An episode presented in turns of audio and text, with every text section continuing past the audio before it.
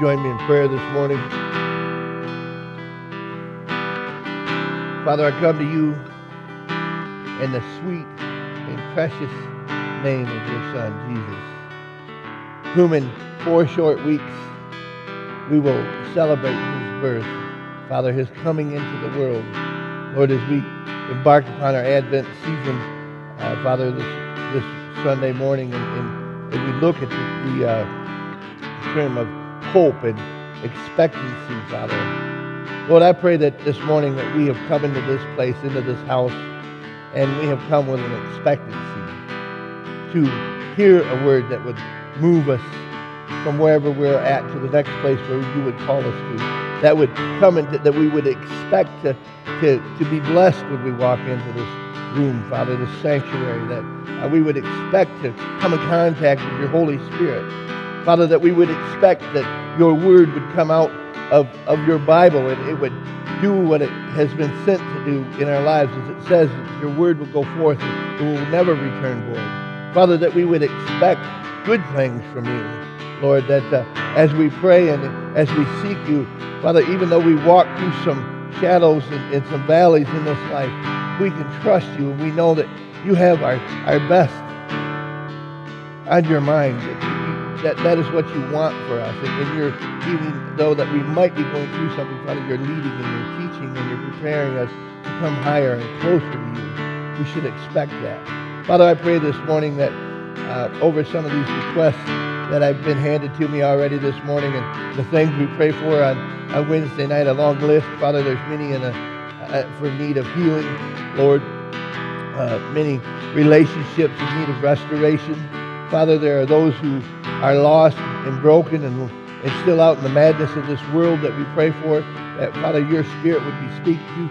Lord, I thank you this, this morning for the, the way that you showed yourself in, in, on Wednesday night here and with the group that we had was moved among us, Father. Lord, I, I pray for, uh, Father, just uh, many things. And I think especially, Father, this morning of a prayer that Frank came and, and asked me to pray this morning for uh, his niece. Um, Father, I, I have her name note down and I forget it right now, but you you know her name, Father, and uh, you know the, the deal that she's having with these seizures. You know she has a son named Carter that's two years old.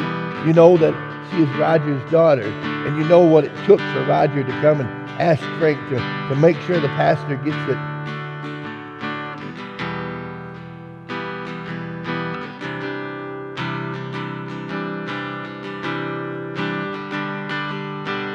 on his list.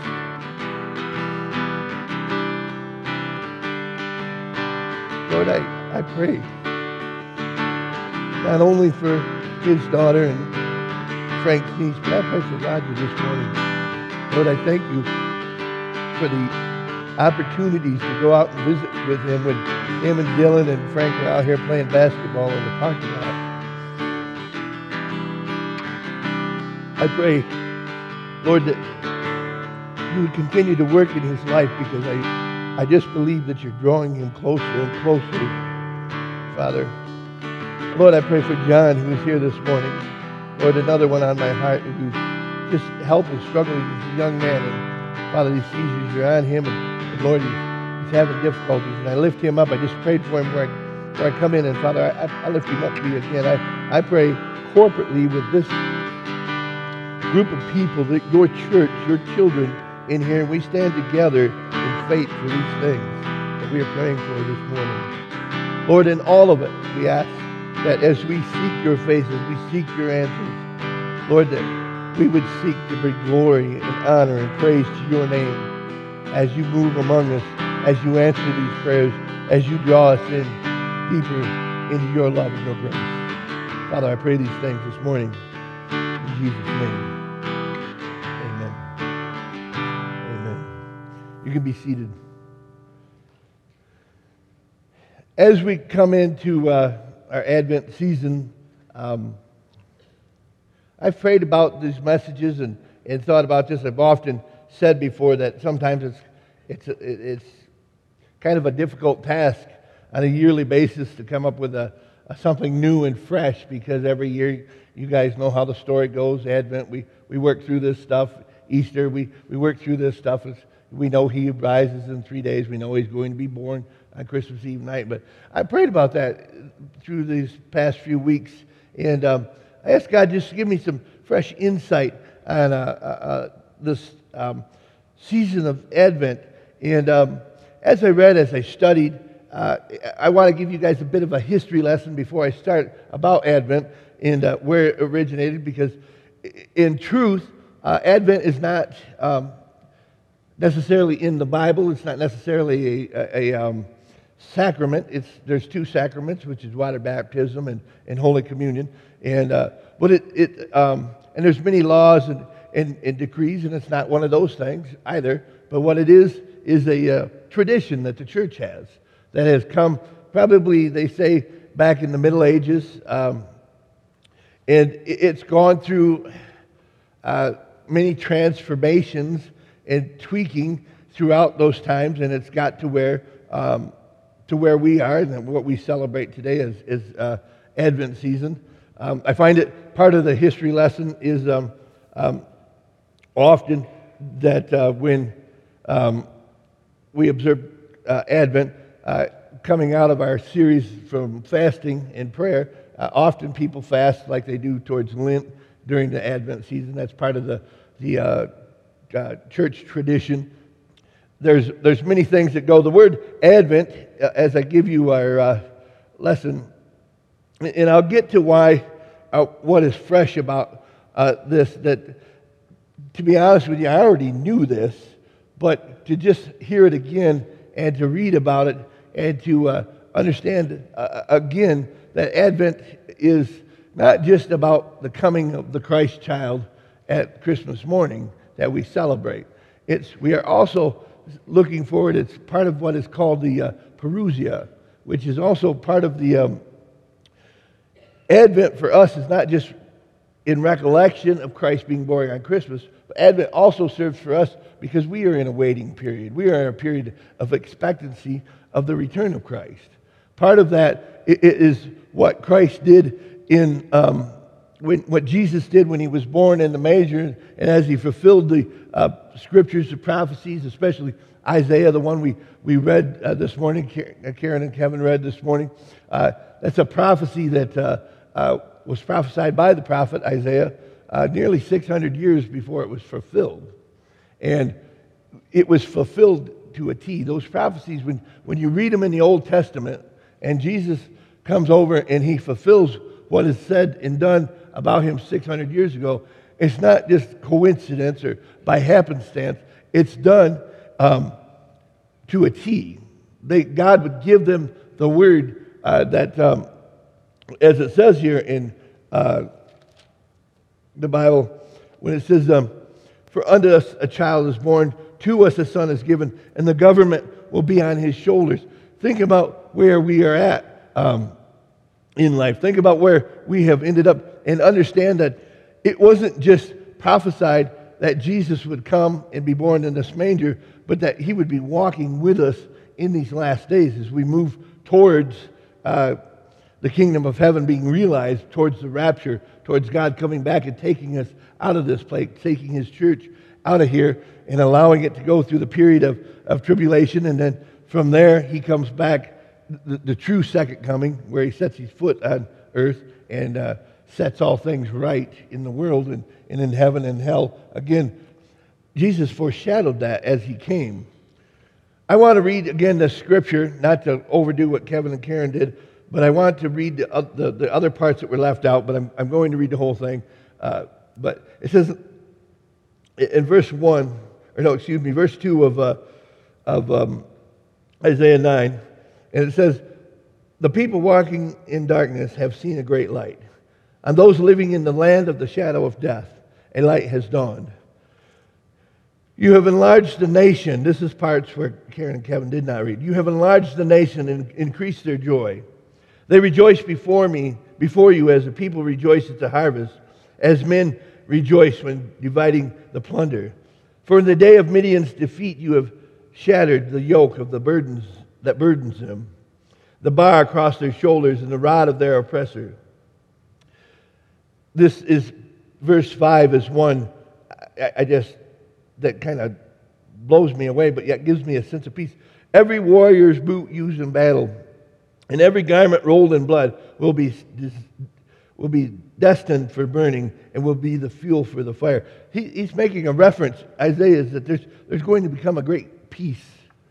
That's one of the things that we are expecting of as God returns. There's going to be a great peace on earth.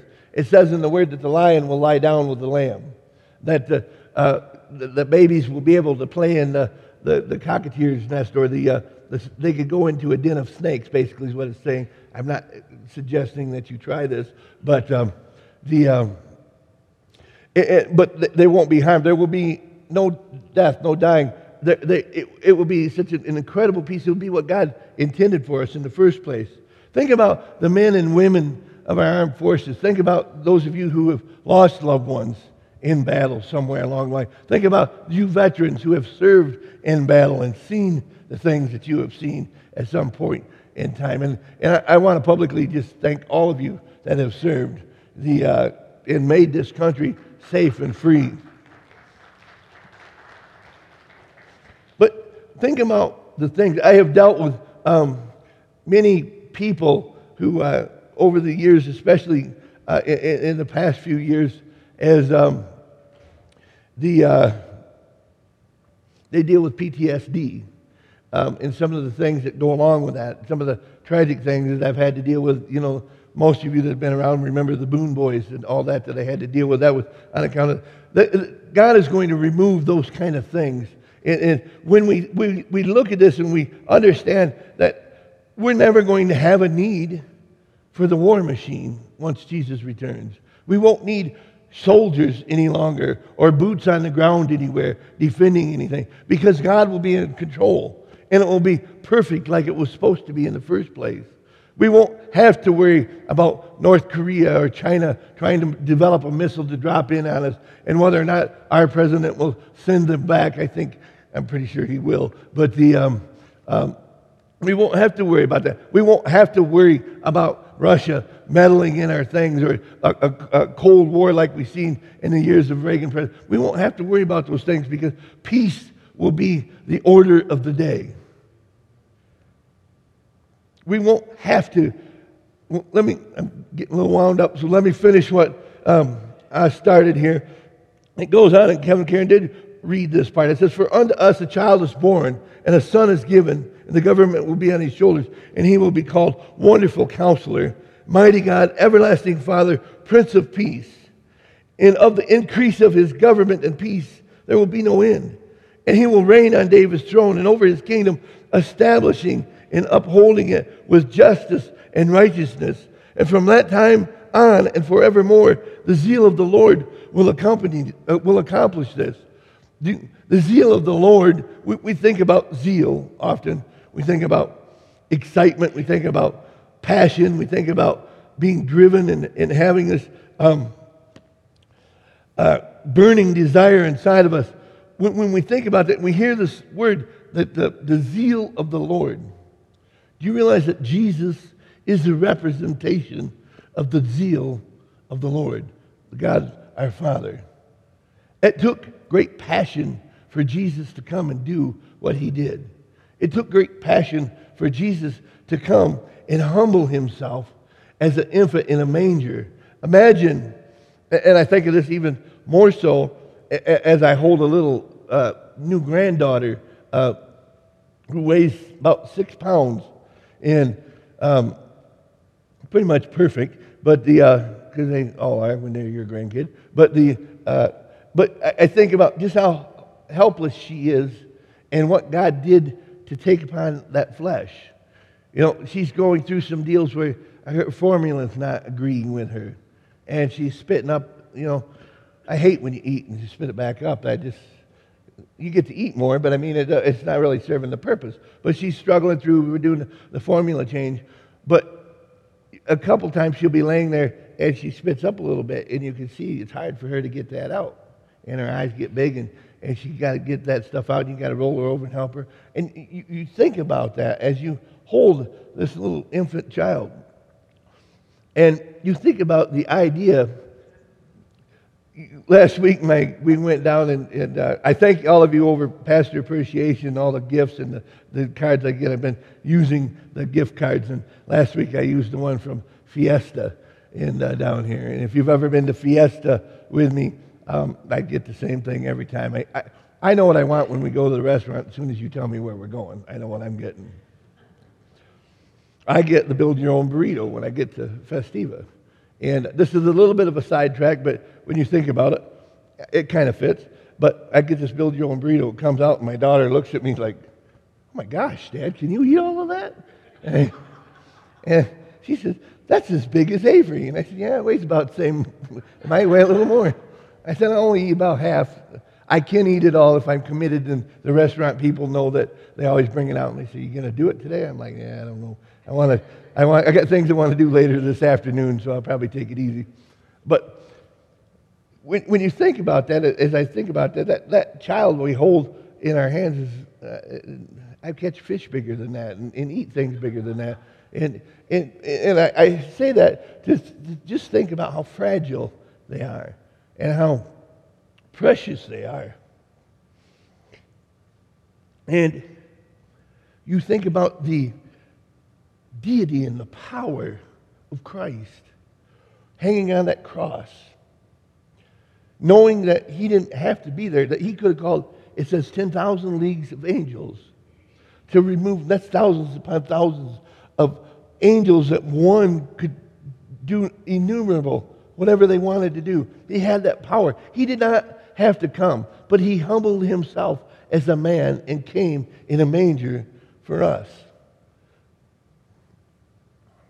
When you think about that, and I often, this is another part, he came as a baby, and, and we see that, and we, we all want to cuddle and, and, hold baby Jesus at, at, the, at the, you know, when we're there, and, and or whenever we see a baby, we all, we all go googly and talk funny, different voices, poke at him and do all kinds of stuff. But Jesus was a baby that came as a ransom. They were going to kill that baby. Herod chased him at two years old. The slaughter of innocents took place when Herod couldn't find Jesus, and he killed all the, the boys two years and under in that kingdom, trying to eradicate uh, the, the, the Messiah because he feared the fact that he would take over his powerful position that he had.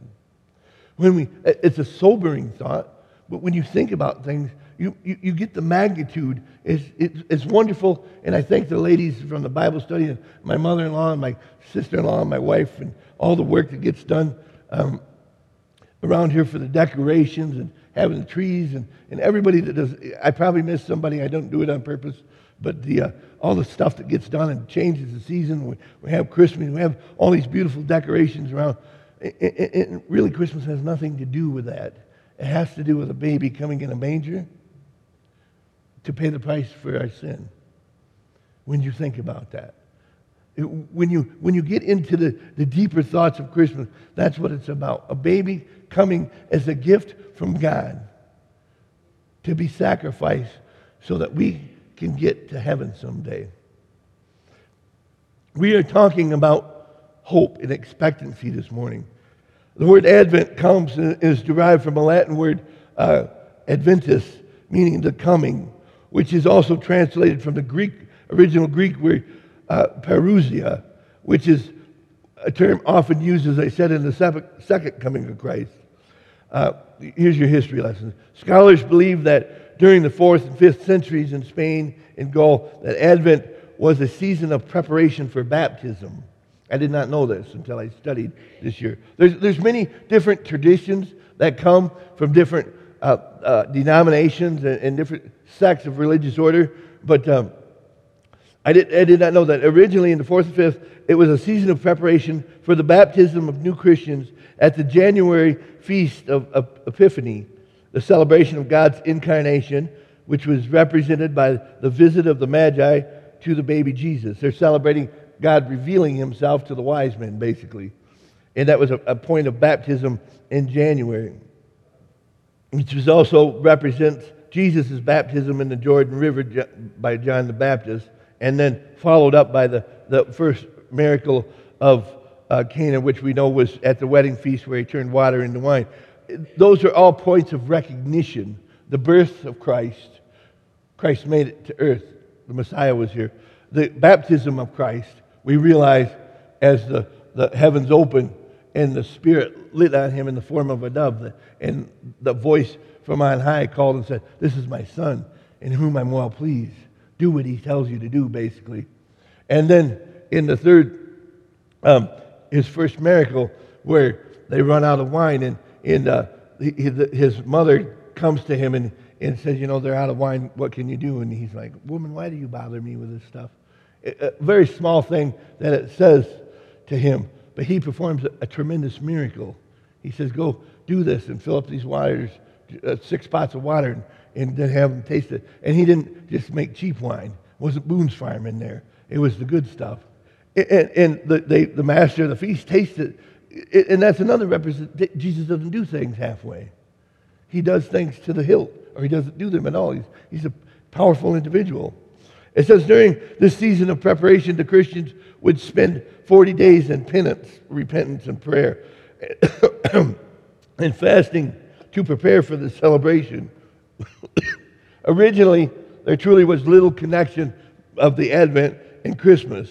By the 6th century, however, the Roman Christians had tied Advent to the coming of Christ.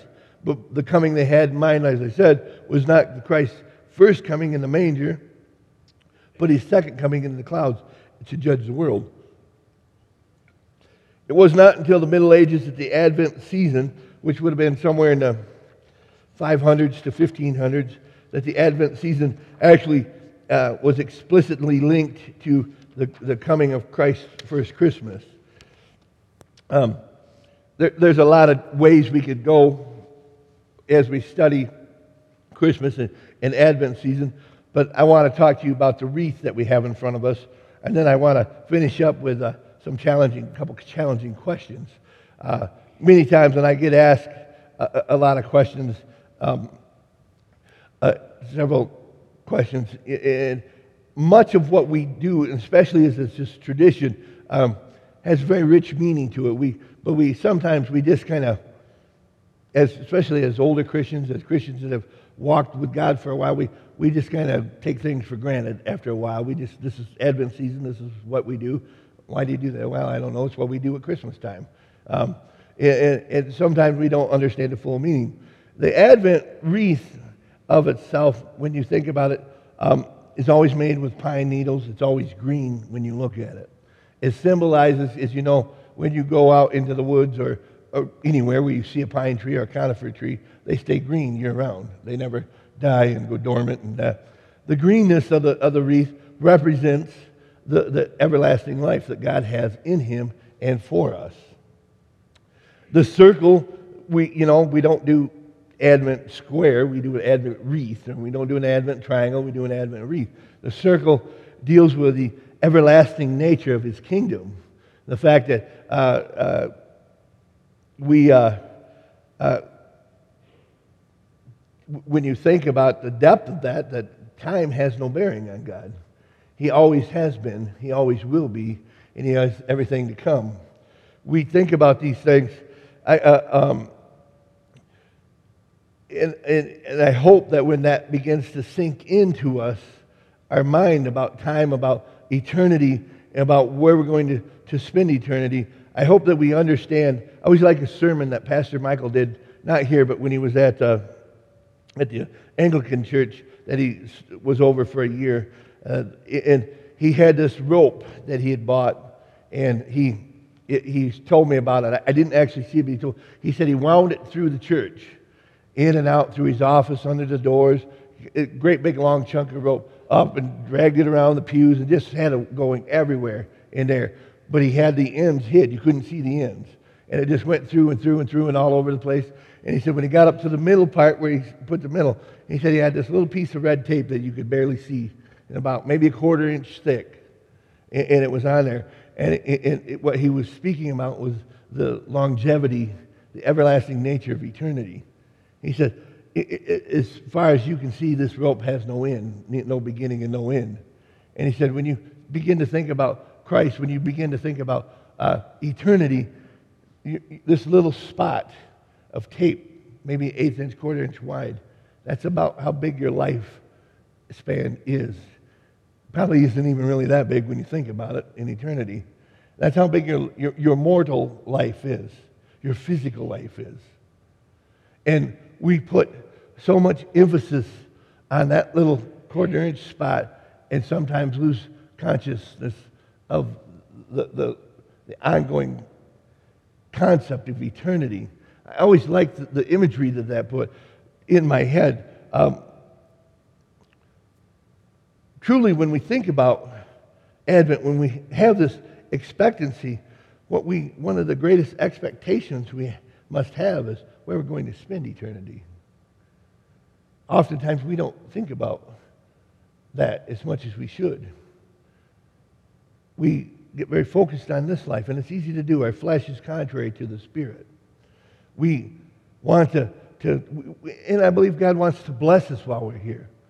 But we get caught up in, in this life, and we do foolish things, and we lose track of, of, of what we should be doing towards the kingdom of heaven, living for God, living for this kingdom. We, we you know, I also often say when I tell that story, that little speck of, of tape is the life of someone you love as well, as compared to eternity.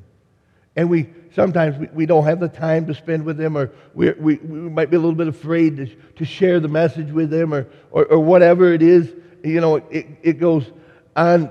Uh, think about the importance of that little piece of tape. And then think about the fact that there's no small thing that we do for God. The candles, as I move along, the candles represent there's four candles, and then some traditions don't have the white one in the center, some do. Um, I like the white one, it's called the Christ candle. Uh, but the first candle that we lit this morning uh, symbolizes hope, and it's called the prophet's candle. And the prophets of, old, of the Old Testament, especially Isaiah, waited in hope for the Messiah's arrival. Now, I'm going to come back to that because that's what I, the questions I want to um, talk about today to, to, uh, to close our sermon out. But and I want to talk about where our hope is, is, is truly placed. Do we have it placed in the right spot? Um, but, but think about these prophets. Think about the things that they were going to, Isaiah was going through at this time. This was not uh, drive down to Burger King and have it your way right away type of a lifestyle. This was the hard lifestyle that they lived. Many of these prophets were not popular, popular people because they spoke out what God was telling them to speak. And in many times it, it came as, as judgment against the people.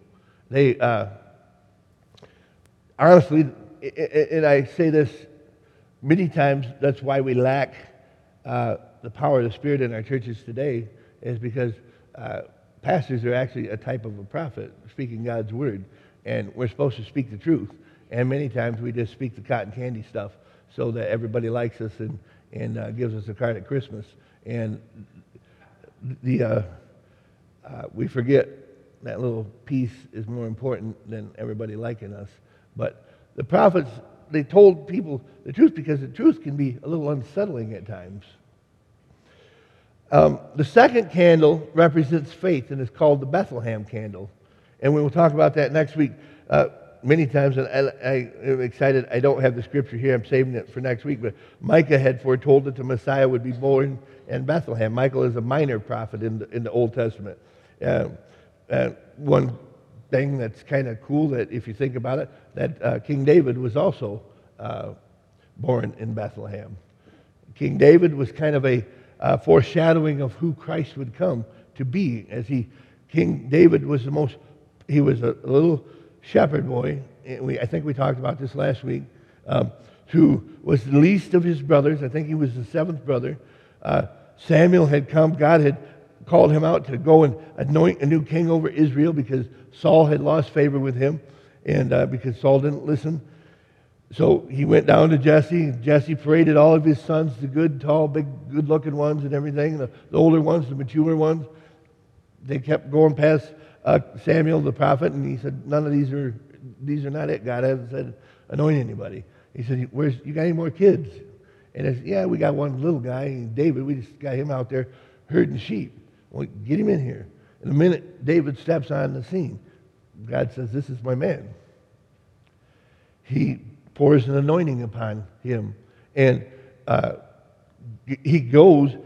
We know it takes some time 17 years before he actually takes over the throne of Israel, but he becomes Israel's greatest king. He's one of the most popular and well recognized characters of the Old Testament. He comes as a foreshadowing of Christ. When Christ comes and takes the throne of Israel, it will be everlasting. He's, he's a, David is also in the genealogical line of King David. This is also another prophecy that God gave. He said that, and uh, Isaiah spoke in today's scripture that of his government there will be no end.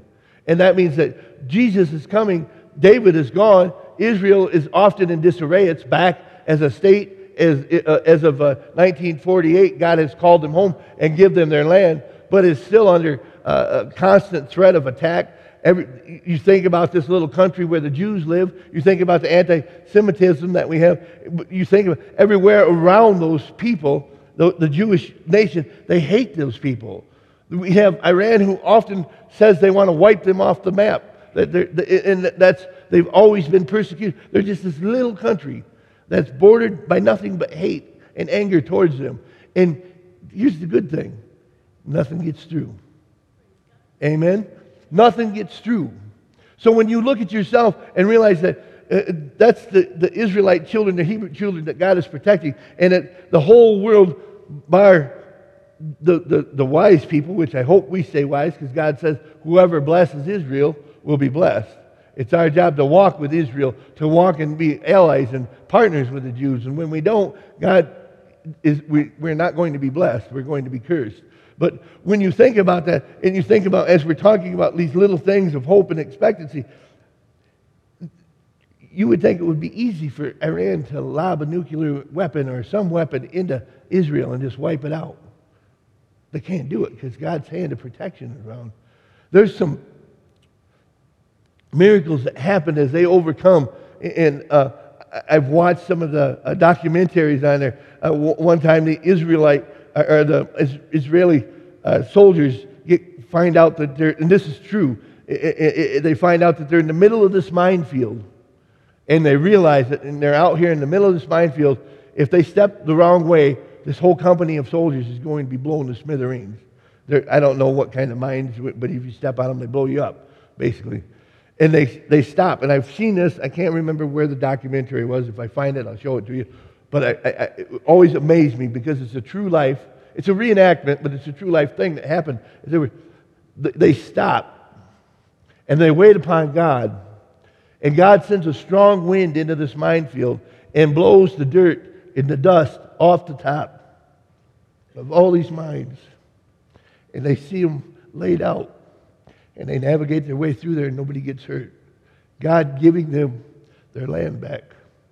Now you can you can argue, well, Pastor, you know, I believe that's 100% true. I believe God can do that. I was a little off track, but that was good preaching. Third candle symbolizes joy, and that's the pink candle that we will light on the third week. Um, to be the, the, the, to the shepherd's great joy, the angels announce that Jesus come uh, for the humble, for the unimportant people like them. Too, in, in liturgy, uh, the color rose often or pink simplifies, signifies joy. That should be great hope to us, especially in the day and age we live where we have elites ruling over us that, that think they need to tell us whether or not we should be able to drink a big gulp or not. I don't even think they have big gulps no more, do they? I don't go to 7 Eleven, but the, just because we don't have one, or I'd be there probably. The, uh, I used to like the little rolled tacos they had. But, but we have these elites, and they, they want to, to uh, tell us all these things. And, um, and they, many times us common folk, are, we look down like uh, I, when we talk about politics, they, they, they're like we don't really matter. We don't know what we, we don't know what's good for us because we're just a bunch of, you know, hillbillies out here. in the middle part of the state or the country, and, and the, the elite super thinkers will take care of us. Don't worry about it. Just follow what they say. And we see how that's going. So um, I'm going to move on so I don't get on a sidetrack on that. The fourth candle represents peace, and it's called the angel's candle. Angels announced that Jesus came to bring peace, and he came to bring peace, bring people close to God and to each other again. Now, I want you to think about these things as we're talking about them, not just in when Jesus came in the manger as a baby, but he's also coming. We're looking forward to this happening again. But Jesus isn't coming back as a humble, vulnerable infant. He's coming back as a lion, the lion of the tribe of Judah, in power and a great glory. Glory like the world has never seen before. Everything, all this oppression, all this sickness, all this death, all of these things that, that war against our spirit, that war against the peace and the love that Jesus gave, He's going to put an end to that. When that Armageddon, when, when all of these enemies decide they want to march down the river Euphrates and pick a fight with Jesus, it's going to be not a good day for them. It says in the book of Revelation that there will be blood as high as the horse's bridle over when you figure out the area. It's about a 200 mile square area. It's not going to be good for those that come against Christ. And we think about that, and I know sometimes Christmas is love and joy and peace, but you've got to think this is why we have hope. This is why we have strength. Because nothing can overcome this man named Jesus, this king named Jesus.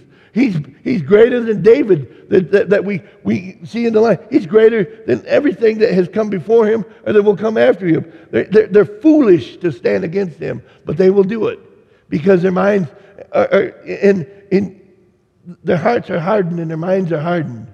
People say, well, why does God do that? God doesn't do that. You do that on your own. God's given you a heart of flesh. He's left a deposit of His Spirit inside of your heart so that you would be drawn back to Him by the power of the Spirit. If you find yourself on the opposite side of God at any time and point in your life, that's because you chose to be there. And all you've got to do is choose not to be there and say, Jesus, come.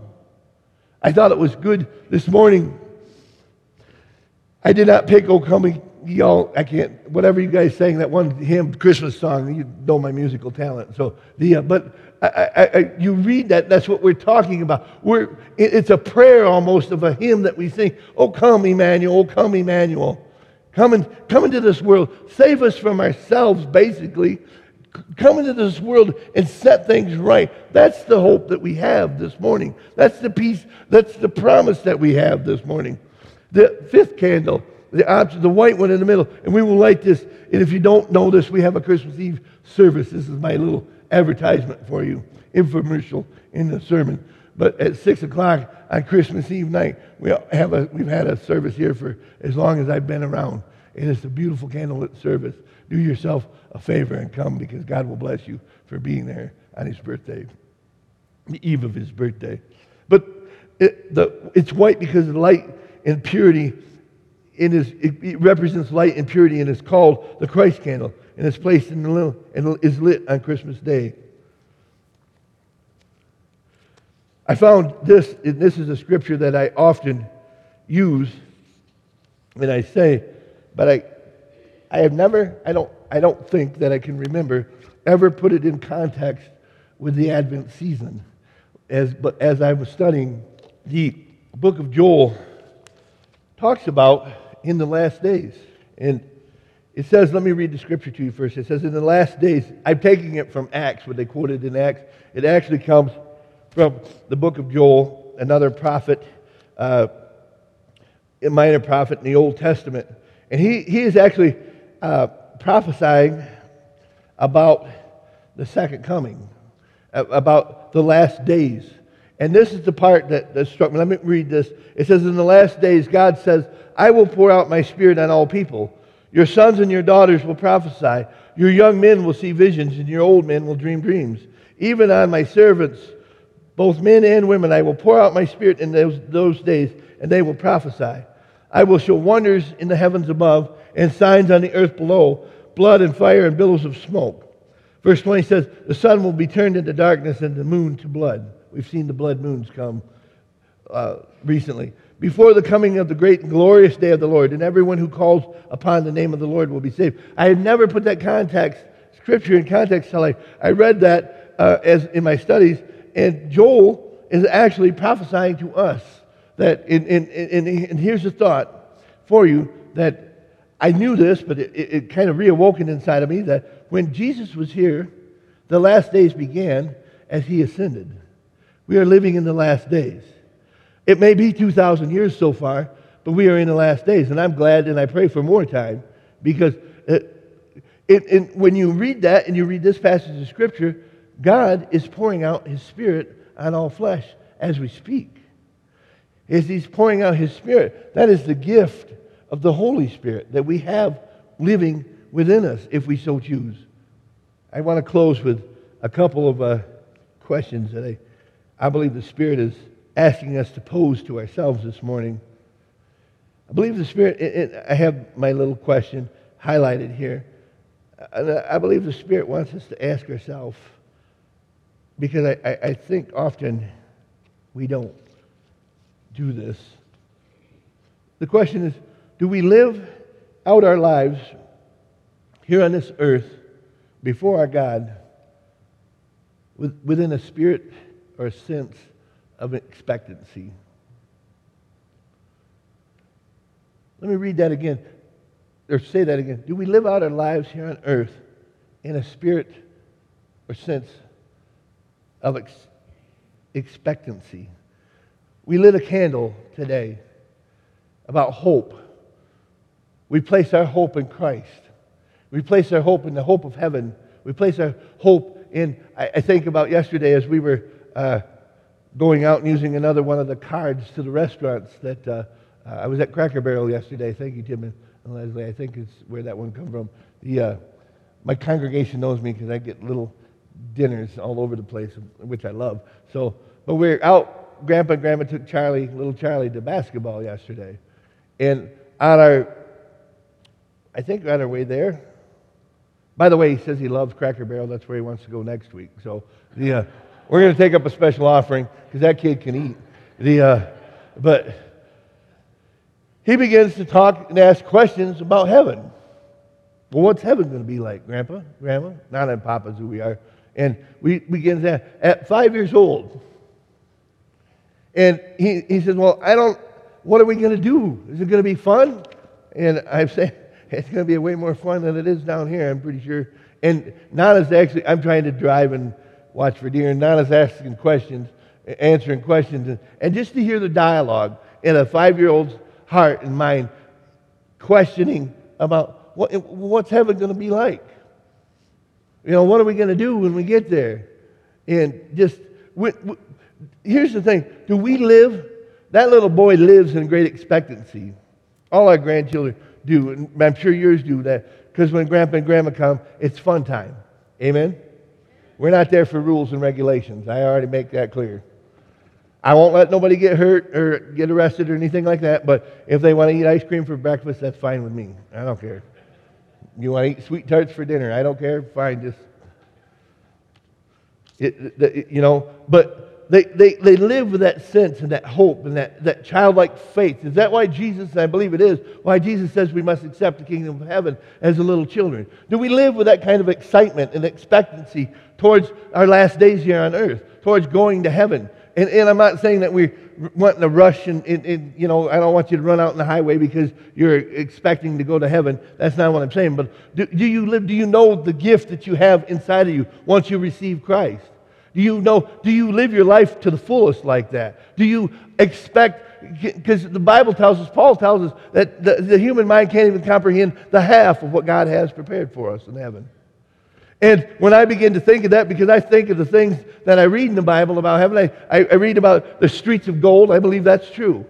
The things that we clamor after down here, the money, the riches, the, the jewels, and, and the, the gates of pearl, and all of these things, those things that we, that we clamor after and we try to pile up as treasure here on earth, God said, I use that for pavement at my place.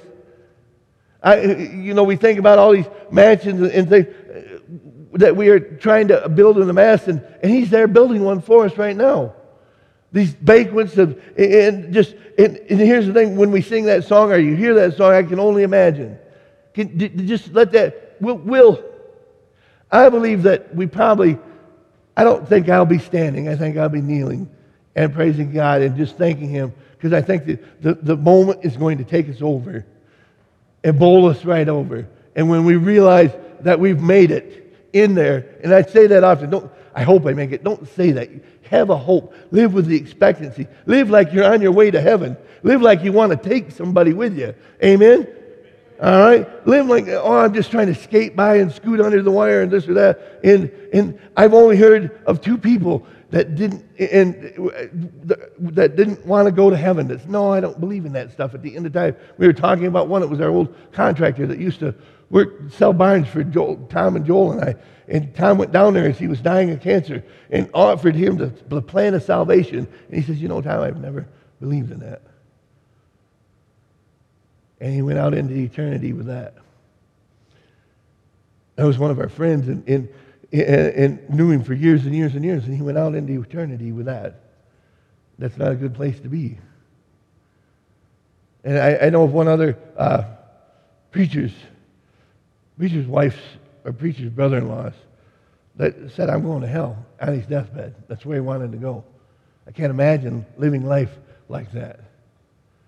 I can't imagine that. I live with the hope and glory that someday when the trumpet sounds or when God calls me home by death in this mortal body, then I'm going and getting a new one. And I'm walking into a place filled with his glory and honor. I believe that when we hit those gates, I don't think there's going to be any way that we'll stand. When the brilliance of his light, Moses couldn't see him on the mountain. Moses got put into the cleft of the rock, it says. And God covered him with his hands and only let him see the back of him when he went by. And Moses come down and looked like burnt toast when he got down there because of how he was glowing and, and, and shining when he got down there. And that lasted and lasted for who knows how long. And we're going to stand and we're not just going to see the back of the Father, we're going to see Jesus face to face. I know there's some in here that that might be the only hope that you feel or, or Uh, expectancy that you have. And, and I want to say this before I, I get out of this part it's not just expectancy about going to heaven. This morning, when I was praying with Frank over here about his niece, and it was Tricia, Frank, I did have her mind in my head, but I couldn't remember if I was right or not. So I didn't want you to slug me later. So I just said, Your, your niece. But it's Tricia, and she's having these seizures. And when I'm sitting in the seat and I'm praying for her, I expect God to move. Not that I'm, not that I'm his boss, but he says, pray, ask, and it shall be done. How many times do we pray and we think, well, maybe he will, maybe he won't, I don't know. I don't even know if he hears me. I had somebody the other day say, well, I, I, I don't really pray for myself. I said, that's kind of dumb. I well, and I'm not praying to pray selfish prayer. I'm praying that God would help me and fill me and give me wisdom and protect me and guide me in this life. Pray for yourself first because then you will be of use to someone else. I expect when I go out into the world and I, I, I ask God for opportunity to share the gospel. I expect that's going to happen. When I come to church, I expect I'm going to get blessed. I don't come here just to sit here and, as I say, ride the pine through the on my way to heaven. And somebody asked me where I come up with that. Riding the pine is a term we used to use when I was a kid playing sports. If you set the bench, you were riding the pine. I didn't ride the pine much. I was pretty good. You won't believe it now, but I could play ball back then. But uh, my idea of riding the pine, when I come out of the game, I sat right down next to the coach. Every head I wanted to go right back in. I was not a very nice person. I just wanted to play ball. But th- that's what I said. You can't, we got to get in the game. And when I come in here, I, I expect to be blessed. I expect when I read God's word to learn something. No matter, I've read the Bible through a few times. But when I open it up, I, it says it's a living and active word, sharper than a double edged sword. I expect it's going to penetrate my heart and my mind and do something within me. I expect that when I read a scripture for the second or third or, or 15th time, that it's going to speak to me. And it speaks to me differently, often, many times. I expect that's going to happen. I expect when I preach the word on the morning or, or on Wednesday night or wherever I'm at, the Bible says God's word goes forth and it will accomplish what it pleases. It will never return void. Pastor Dave and I are praying that over um, uh, this concert and these things that we got coming in Sunday. We were praying that. We showed up here Wednesday, and there was, I don't know, maybe 20 people here Wednesday night, 15, 20 people praying. We expected that God would show up. God showed up in a very powerful way. And if you weren't here, you missed out. Amen? Those of you that were here? All right. So there's a little, another little ad for you on Wednesday night. But you got to expect, God wants us to expect and believe. He's not some statue that we play, pray to that sits there and looks good out in your front yard or on your table or something. It's a living and active. God is alive as He was the day He was here. He's alive, probably ever more so now as He, he intercedes and reacts for us. I expect, there's another thing, I expect God to, to intercede for me in the areas that I don't know about. I expect, it says that he, he has his angels have charge over me, so I won't even dash my foot against a stone. I expect his protection when I'm out there in the world. I've had, I've, I've actually had him straighten, probably angel. I don't know if I actually get Jesus or not, but uh, an angel or whatever he does, it works for me. But I've had the ladder nearly tip over and come out from under me, and I've seen it just get. I'm like, thank you, Jesus because that hurts when you fall. He, uh, and I've actually had that happen. The ladder would tip and I should have fell and it come back. I'm not that coordinated. I know that. God protected me. I expect His protection when I'm out there. I expect when I say His name in power and I get, take authority over a demon or a devil, I expect that, that demon or that devil has to flee because it says that in the Word. I don't go in twiddling my thumbs and, and hoping for the best. I have an expectancy about what God can do because I read His Word and I know what He can do. And if He did it then, and it says He's the same yesterday, today, and tomorrow, I know that He can do it again. Amen? When I got here, I accidentally turned that on air conditioning last night while I was working on the banners. I Kind of wishing I would have left it there right now. Worship team, you can come forward if you would, please. The last point I want to make today. Do we truly understand what we have placed our faith in? It goes back to that question and those things I just said. In the scriptures, psalmist says in Psalm 22, writes these words. He says, Yes, my soul finds rest in God. My hope comes from him. Truly, he is my rock and my salvation. He is my fortress. I will not be shaken. Do you know where your hope is placed this morning. Do you understand the power that God has to keep you? Lamentations, I, I, I seen it. It says, I say to myself, the Lord is my portion. Therefore I will wait for him. The Lord is good to those whose hope is in him, the one who seeks him. Do you realize that you put your hope in a God who cannot fail? In a God who cannot be beaten? In a God who, who has never lost, who has never faltered, who has never sinned, who has never written a word that he didn't mean or, or did a thing he, he hadn't thought of. You, if, you thought about the God that we've placed our hope and our hand in, a God who cannot sin, a God who has never done wrong, a God who has created, a God that has never made a mistake. How many places? A God where if you place your retirement in Him, it won't go because Freddie and Fannie Mae or whatever the crash that was called a few years ago, it won't get wiped out because when you place your treasures in Him, He's never going to lose your, your, your, your inheritance that you have. Your hope is placed on nothing less than God's righteousness. I say that, and, and I, the scripture came to me as I was finishing up and studying this morning. And when we, I see so many people worried, so many people under stress, so many people, and I, I just, I, I want to say, and I'm not saying I don't go through times of anxiety. There's not times where, where stress comes and, and worry comes. I think of the song that um, we sang when we were children. Sometimes we sing, maybe we could sing sometime, but in, we used to sing it at, I forget who sung it, but we, Jesus loves the little children of the world. Red, yellow, black, or white all are precious in his sight. He's got the whole world in his hands. I don't think that's the same song, is it? I don't know. But so, that's why he's here. So it is when I sing it. I'm your boss, so I'm always right, right? There you go. But when you think about that, where your hope is, where neither moth nor rust can destroy, yet we run around worried. We run around, one of the leading causes of death in this nation is heart disease because of the stress and the worry and the striving that we do.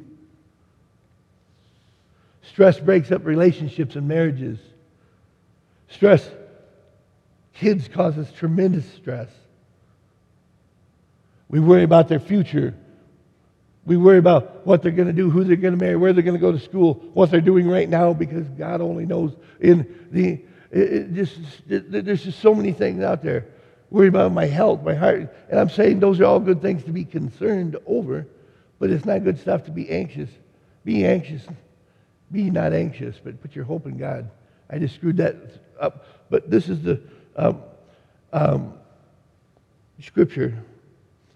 One we don't think about much, maybe at the time of, of um, Advent in hope and expectancy. But Jesus said these words to us. He says, Come to me, all who are weary and burdened, and I will give you rest.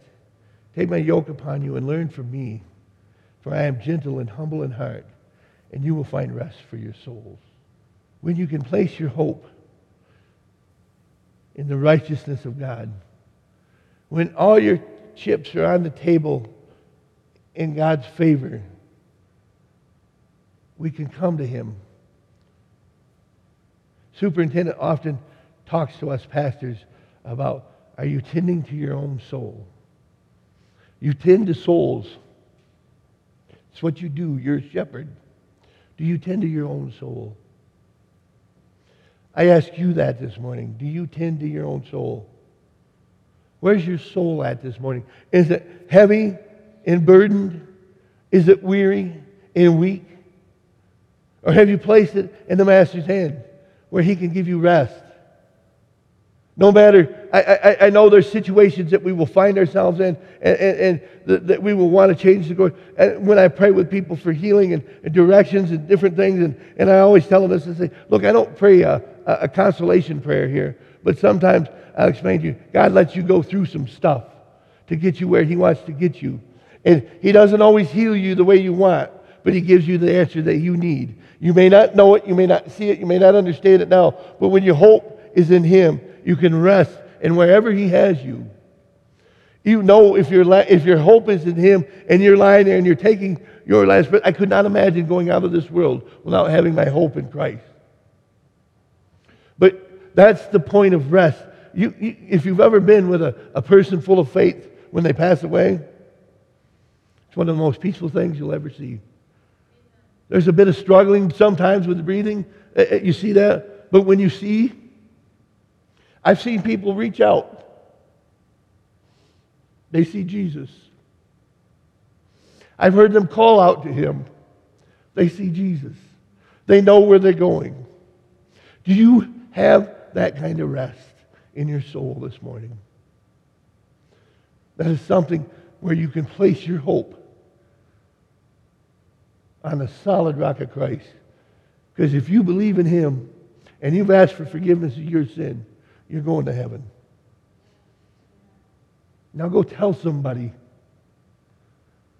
and let them find that rest. The greatest thing that I've ever had God give me, oh, oh, I say this salvation and, and the hope of heaven, but is the peace that comes with that. Peace that passes all understanding. So I'll stand this morning.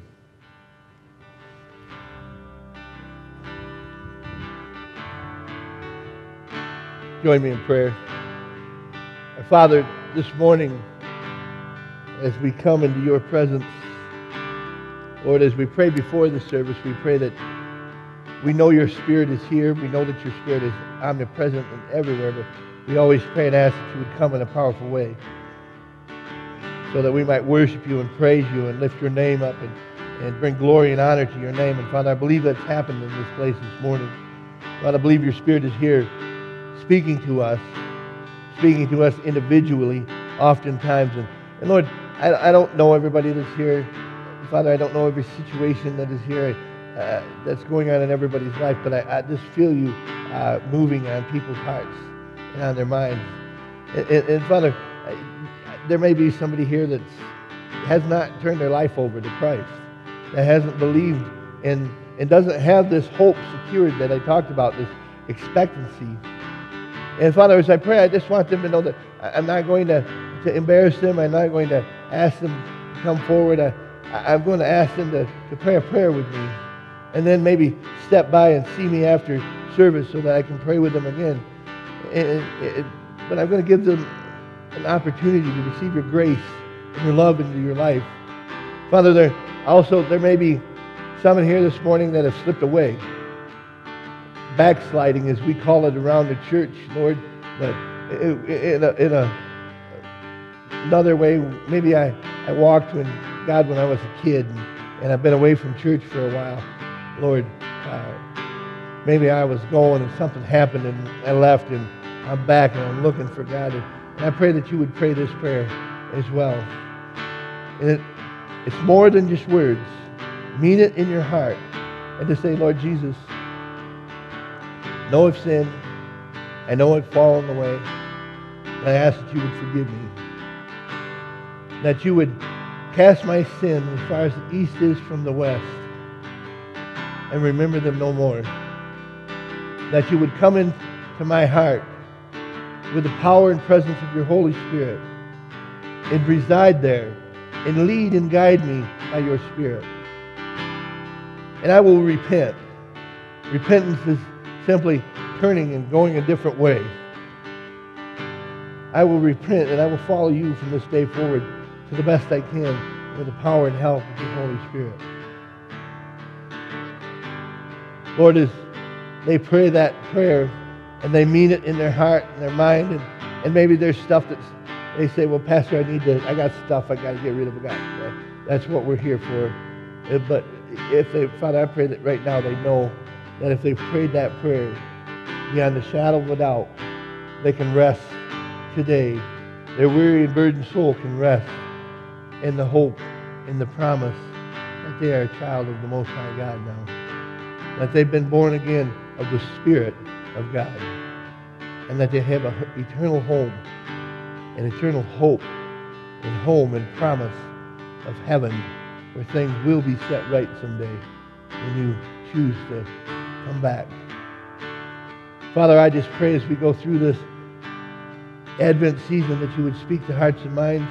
Father, that you would draw them close into your love and your grace, that you would bless them.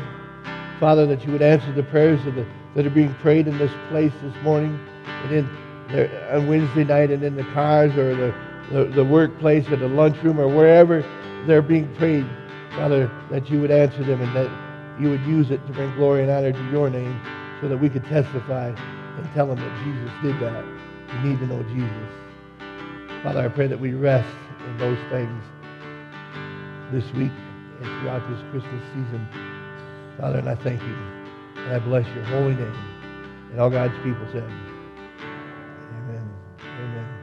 We dismiss.